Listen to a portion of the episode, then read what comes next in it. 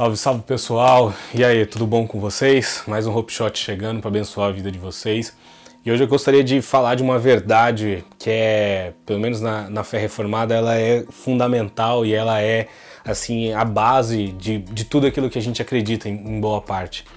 É, que está lá no livro, na carta aos Efésios, capítulo 2, versículo 8.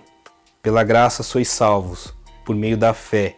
Isso não vem de vós, é dom de Deus não vem das obras, para que ninguém se orgulhe. Eu li o 9 também. Isso é fundamental que você entenda que pela graça somos salvos. Não é que eu mereci, não é porque eu fiz, não é porque eu sou uma pessoa religiosa, não é porque eu tô 20, 30, 40, 50, 60, 70, 200 anos na igreja, não é porque eu tenho supostamente uma vida corretíssima, eu sou uma boa pessoa, uma pessoa de bem, não comento nada de errado. Não, não é nada disso. É pela graça. Foi Deus, foi Ele que fez, foi Ele que quis, foi Ele que te amou primeiro, foi Ele que entregou o seu filho, o único filho unigênito, como diz no João 3,16, para morrer na cruz do Calvário por mim e por você.